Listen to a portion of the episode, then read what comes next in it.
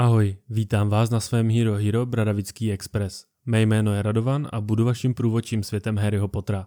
Ještě než se pustíme do dnešní epizody, tak bych vám rád poděkoval za vaši podporu, sdílení a pěkné zprávy, které mi chodí. Opravdu to pro mě moc znamená. Tak, srdíčko jsem si vylil a teď už pojďme na věc. V dnešní epizodě se společně podíváme na to, jací duchové a entity žijí ve škole čar a kouzel v Bradavicích. Začneme definicí slova duch. S tím nám pomůže profesor Snape osobně, který se v knize vyjadřuje o tom, že duch je otiskem duše zemřelého kouzelníka nebo čarodějky zanechaný na zemi. Duchové ve světě Harryho Pottera jsou zkrátka a dobře duše osob, které se bály zemřít, nesli na bedrech velkou tíhu lítosti či viny nebo byly extrémně vázané k nějaké lokaci, kde potom v uvozovkách straší.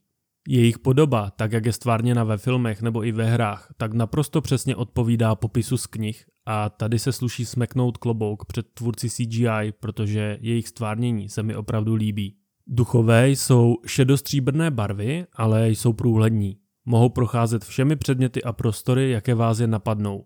Dveřmi, stěnami, stoly a tak dále, aniž by ublížili sobě nebo právě těmto daným předmětům. Ovšem, pokud projdou třeba ohněm nebo vodou, tak si lze všimnout narušení těchto živlů. Já osobně si to představuju tak, že pokud duch jde nebo spíše pluje třeba nad jezerem, tak za sebou nechává na hladině stopy stejné, jako když do vody hodíte kámen. Jejich přítomnost také může způsobit to, že se barva plamene změní na modrou.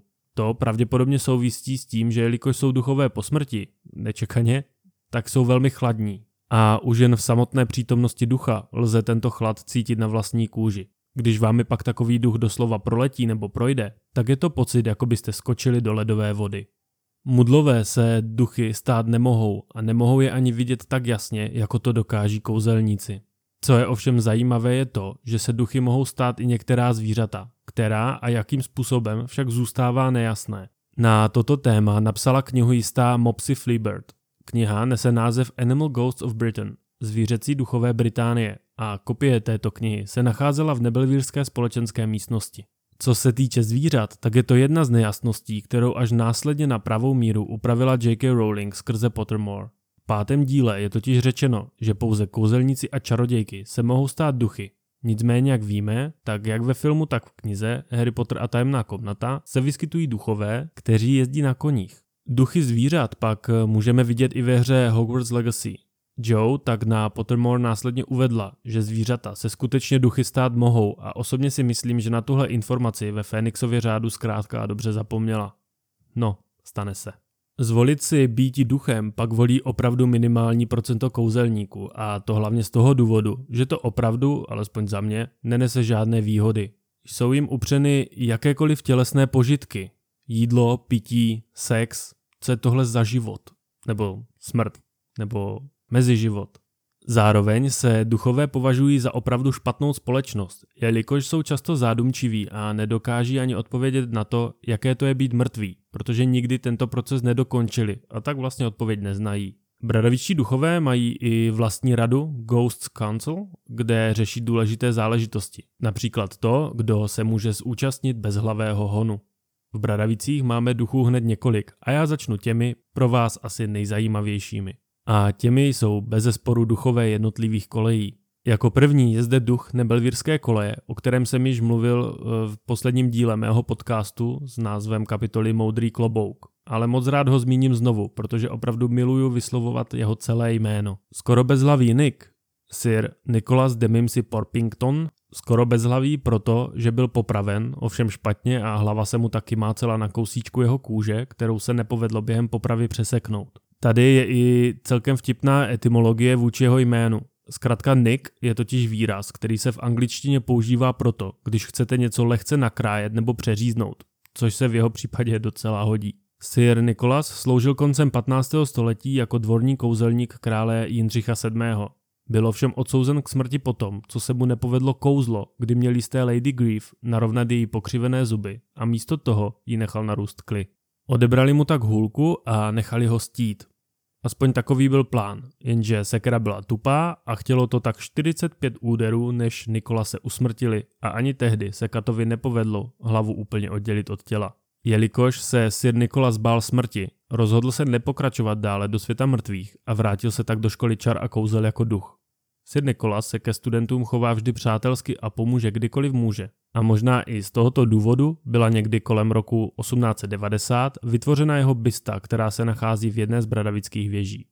Ještě tady musím uvést znovu čestnou zmínku pro všechny, kteří milují Monty Pythona, stejně jako já, protože ve filmu Sira Nicholase nestvárnil nikdo jiný než samotný John Cleese. Jako další kolejní duch je opět někdo, o kom jsem již mluvil, ale jeho příběh není o nic méně poutavý než v případě skoro bezhlavého Nika. Kolejním duchem Mrzimoru je totiž tlustý mnich. Ten chodil do Bradavic a byl v mrzimorské koleji, a to v době, kdy ještě vyučovali původní zakladatelé Bradavic. Byl tak učen přímo zakladatelkou Bradavic a mrzimorské koleje Helgou z Mrzimoru. Což nám dává na mnicha poněkud jiný pohled, když si uvědomíme, že pravděpodobně chodil do školy buď ve stejnou dobu nebo minimálně hodně blízko doby, kdy školu navštěvoval třeba Merlin nebo Morgana. Po ukončení svých studií vstoupil do řeholnického řádu a strávil tak život žebráním ve jménu charity. Měl krátké hnědé vlasy a na temeni měl vyholené kolečko, CDčko, takové jaké mniši mají. Že šlo o mnicha lze poznat hned, protože nosí typický mnišský hábit a místo opasku provaz, často jej lze také spatřit s kalichem v ruce. Proč se mu říká tlustý mnich, se při pohledu na něj asi nemusíme dohadovat. To, že miloval jídlo a pití a v životě mu zrovna tyto dvě komodity asi úplně nechyběly, jde totiž vidět na první pohled. Tlustý mnich byl popraven, protože starší z jeho řádu začali podezřívat jeho schopnosti, kdy dokázal vyléčit neštovice pouhým šťouchnutím do rolníku klackem. Klackem tady rozumějte kouzelnickou hůlku. Asi mu také nepomohlo to, že měl zlozvyk, a to vytahovat zajíce z poháru, ze kterého se pije mešní víno. Pravděpodobně je to ten stejný pohár, který sebou všude tahá. Po smrti se tedy vrátil jako duch a stal se tak duchem mrzimorské koleje. Povahou se jedná o velmi radostného a milého ducha, a dokonce jako jediný ze všech duchů v Bradavicích, tak se každý rok přimlouvá za to, aby mohl na zahajovací hostinu i protiva. Asi netřeba dodávat, že tomu to nikdy nebylo povoleno, ale k protivovi se ještě dostaneme. Tlustý mnich je také velmi dobrý kamarád skoro bezhlavého Nika a často spolu konverzují. Jedinou zášť, kterou tlustý mnich v sobě má, je fakt, že se z něj během života nikdy nestal kardinál. Tak a teď následuje duch té nejlepší koleje Havraspáru. Duchem této koleje je šedá dáma Helena z Havraspáru, dcera své slavné matky a zakladatelky Bradavic Roweny z Havraspáru. Ta navštěvovala školu čar a kouzel v Bradavicích na přelomu 10. a 11. století a přirozeně patřila do koleje Havraspáru. Během svého studia ukradla své matce diadém, který oplýval výjimečnými magickými schopnostmi, a utekla do Albánie. Diadém neboli čelenku, chcete-li, ukradla z čisté závisti. Tento předmět totiž jeho nositeli poskytoval obrovskou moudrost a vědomosti a Helena tak na svou matku žárlila. Zatímco byla na útěku, tak její matka onemocněla a tušila, že brzy zemře. Tady někteří spekulují o tom, že onou nemocí bylo zlomené srdce způsobené právě útěkem její dcery. Jelikož svou dceru chtěla ještě jednou spatřit, vyslala za ní muže, který Helenu celým svým srdcem miloval.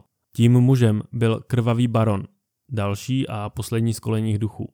O tom si povíme za chvíli. Krvavý baron se tak vypravil do Albánie, Helenu našel a požádali, aby se vrátila ke své matce.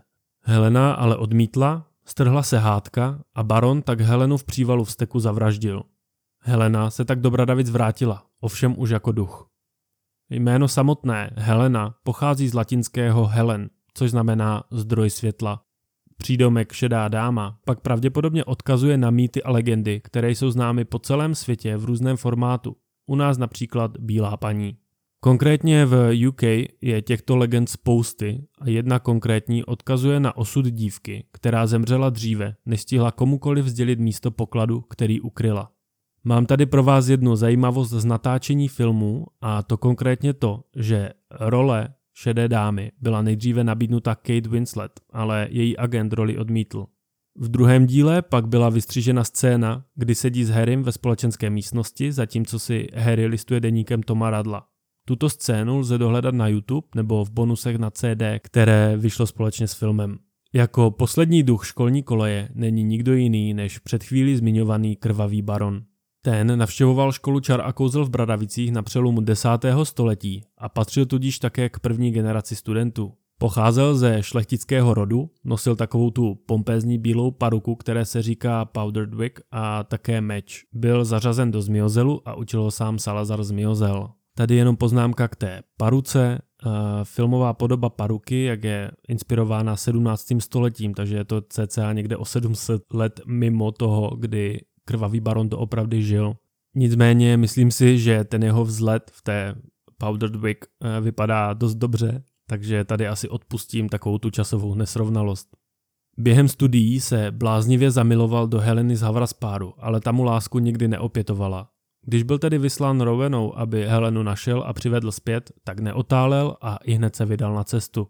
Potom, co Helenu našel a v záchvatu vzteku zabil, tak si uvědomil, co udělal a vztáhl ruku sám na sebe. Vrátil se tak, stejně jako jeho milá Helena, do Bradavic jako duch. Nosí oděv, který má stále znečištěný od krve Heleny, a na znamení svého pokání kvůli tomu, co udělal, tak s sebou stále nosí těžké řetězy. Krvavý baron je také jediný, kromě profesora Brumbála, který má nějaký vliv nad protivou. Ten se jej opravdu bojí, i když mu reálně krvavý baron nemá jak ublížit. Tomu říkám respekt. Co se týče zajímavostí, tak ve hře na PlayStation 2 je zmíněno, že nemůže nebo neumí krvavý baron mluvit, což je samozřejmě špatně. Tomu možná napomohlo i to, že jako jediný z těchto v uvozovkách hlavních duchů nemá v knize žádnou repliku a my jej tak mluvit neslyšíme. Jelikož za sebou máme duchy všech kolejí čar a kouzel v Bradavicích, tak je teď čas se posunout k dalším a začneme jistou obyvatelkou dívčích záchodků. Moaning Myrtle, neboli ufňukaná Uršula, celým jménem Myrtle Elizabeth Warren, chodila do Bradavic a patřila do Havraspáru. V roce 1943 byla zabita baziliškem, o tom si za chvíli povíme. Po smrti se vrátila jako duch a zabydlela se v místě své smrti, na dívčích toaletách v druhém patře. Ovšem občas ráda navštěvovala i ostatní toalety. Uršula byla velmi nepopulární a stávala se terčem posměchu kvůli jejího vzhledu a brýlím.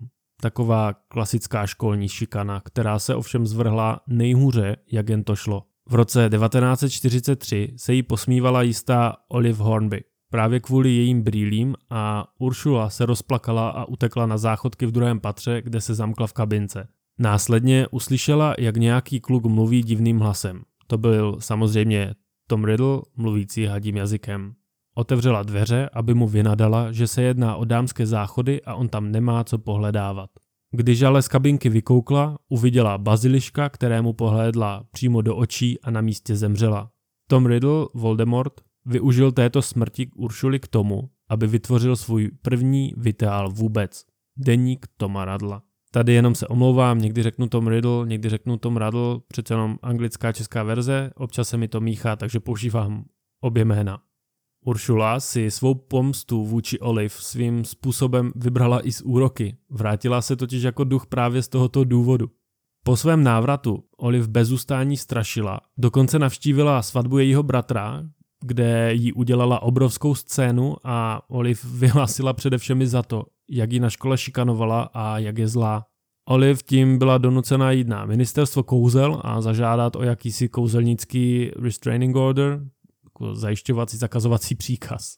Ministerstvo si tak na Uršulu posvítilo a ta byla nucena zůstat na pozemcích školy. Co se týče jména Myrtle, tak se jedná o druh keře, který není ničím zajímavý a je tak přehlížený. Typy tohoto keře můžete vidět na různých zahradách rodinných domů, kde z něj zahradníci stříhají různé tvary. Myslím si, že víte, co myslím. Takový ten křák, ze kterého dělají koule nebo trouhelníky nebo čtverce. Filmovou zajímavostí je pak to, že herečka Shirley Henderson, která ufňukanou Uršulu stvárnila, měla v době natáčení 37 let a jako co bych za to dal, v 37 letech vypadat jako teenager. No i když mě je sotva 30 a i tak mi stačí se oholit a vypadám jak mimino. Dalším duchem je profesor, ano, slyšíte správně, profesor Cuthbert Binns. Byl čarodějem a učitelem ve škole čar a kouzel v Bradavicích, kde učil historii kouzel. Učil do velmi velkého věku, pozdního věku, kdy jednou usnul ve zborovně a zemřel ve spánku. Když se potom probudil, už jako duch, tak dělal jako, že se nic nestalo, nebo si toho možná ani nevšiml, že umřel, a pokračuje ve svém učení až dodnes. Jeho hodiny jsou považovány za ty nejnudnější ze všech a myslím, že každý, kdo měl někdy podobného učitele, který jen sedí a něco čte z knihy, tak moc dobře zná ten pocit. Těžká víčka, zívání, modlení se, ať už je té hodiny pro boha konec. Knize to byl pak právě profesor Binns, kdo řekl žákům o tajemné komnatě, a ne profesorka Megona Galová, jako je tomu ve filmové adaptaci. Mě by konkrétně zde zajímalo, jakým způsobem profesor Binns kontroluje a známkuje úkoly nebo testy. Nejpravděpodobnější je za mě varianta, že má nějaký magický brk, který prostě píše to, co mu profesor diktuje. Něco jako magický brk Rity Holoubkové. Jméno Binns pak pochází ze slova binoculars, což je slangový výraz pro brýle. Já nikdy nevím, jestli to binoculars nebo binoculars. Myslím, že když tak mě omluvte. Opět je to příhodně zvolené jméno, samozřejmě, protože profesor nosí hodně silné brýle, dalo by se říct takové ty popelníky. Také je zde možná spojitost se slovem bin, odpadkový koš, kde by jméno mohlo evokovat to, že je profesor košem informací. Čili má těch znalostí opravdu mnoho, ale podle žáků jsou k ničemu. Bohužel tento duch nebyl nikdy stvárněn v žádném z filmů. Dále zde musím zmínit i bezhlavý hon. Jedná se o organizaci duchů, kterou vede jistý Sir Patrick Delaney Podmore. Duchové v této organizaci zemřeli tak, že jim byla useknuta hlava a po smrti tak mají schopnost si tu hlavu oddělit od těla. Tento hon se pak baví hraním her, jako je například hlavové pólo, žonglování s hlavou za jízdy na koni nebo bezhlavý bowling, při kterém používají svých hlav ke shození kuželek. Jelikož my víme, že jednou z nejoblíbenějších zálib Albuse Brumbála je právě bowling, tak by mě zajímalo, z jakého důvodu je tento sport tak oblíbený ve světě čar a kouzel. Skoro bezhlavý Nick je bohužel každoročně odmítnut po podání své žádosti, aby se k honu mohl přidat, jelikož mu jeho hlava visí na kousíčku kůže, jak jsme se už dozvěděli, a on z toho důvodu není schopen se těchto her účastnit. Skoro bezhlavý Nick i přesto všechno pozval celý hon a jeho členy na svou oslavu 500 let od svého úmrtí, kde doufal, že ho přijmou mezi sebe. Opak se ale stal pravdou, když ho všichni členové honu zesměšnili. Této oslavy byli účastní také následující duchové. Skupina sester, muž nosící řetězy, rytíř se šípem zaraženým v čele nebo třeba naříkající vdova. O těch se mi ale bohužel nepovedlo zjistit více informací. Nakonec tady máme lahůdku v podobě protivy, což sice není duch, ale i tak je to jakási nadpřirozená entita. Jeho podobu máme stvárněnou ve všech knihách, ale i ve hrách. Dokonce měl protiva být nejen v prvním filmu, ale i ve všech následujících. V prvním filmu pak s ní byly natočeny i všechny scény. Ty se pak ale rozhodli vystřihnout a protiva se tak ve filmech neobjevil. Jméno protiva, anglicky peeves, pochází ze slovního obratu pet peeve, což je něco, co vám osobně strašně vadí. Třeba mlaskání u stolu nebo když se někdo hrabe v nose. Protiva je v Bradavicích již od jejich založení a vznikl vlastně díky tomu, kolik magicky schopných dětí se do Bradavic začalo sjíždět. Tato manifestace té veškeré nevybouřené magie a rošťáren všech studentů pak měla za následek stělesnění protivy. Po jednom incidentu, kdy protiva ohrožoval studenty, ale i učitele reálnými zbraněmi, tak došlo k tomu, že tehdejší ředitelka školy Eupraxia Mole s protivou podepsala dohodu. Protiva se tak vzdal nebezpečných zbraní výměnou za to, že bude dostávat příděly z tvrdlého chleba z kuchyně, aby je mohl pravidelně házet po studentech, a také za příslib, že si bude moci jednou týdně zaplavat v chlapeckých záchodech v prvním patře. No, protivo proti gustu, žádný disputát. Jediný, kdo má momentálně nad protivou nějaký vliv, je, jak už jsem zmiňoval, krvavý baron nebo ředitel školy Albus Brumbal. Je ovšem známo, že se protiva rád spaktí s podobně smýšlejícími studenty, jako je on. A tak se dá říct s velkým nadhledem, že je to svým způsobem kamarád Freda a George Weasleyových, kterým pomáhá v jejich nekalostech. Protiva ovšem dokáže někdy udělat i něco dobrého, což se dozvídáme v 5. díle, kde se stane osinou v zadku Dolores Umbridgeové, a nebo v díle posledním, kde se dokonce zapojí do boje o Bradavice proti smrtijedům. A tímto protivovým dobrým skutkem dnešním epizodu ukončím.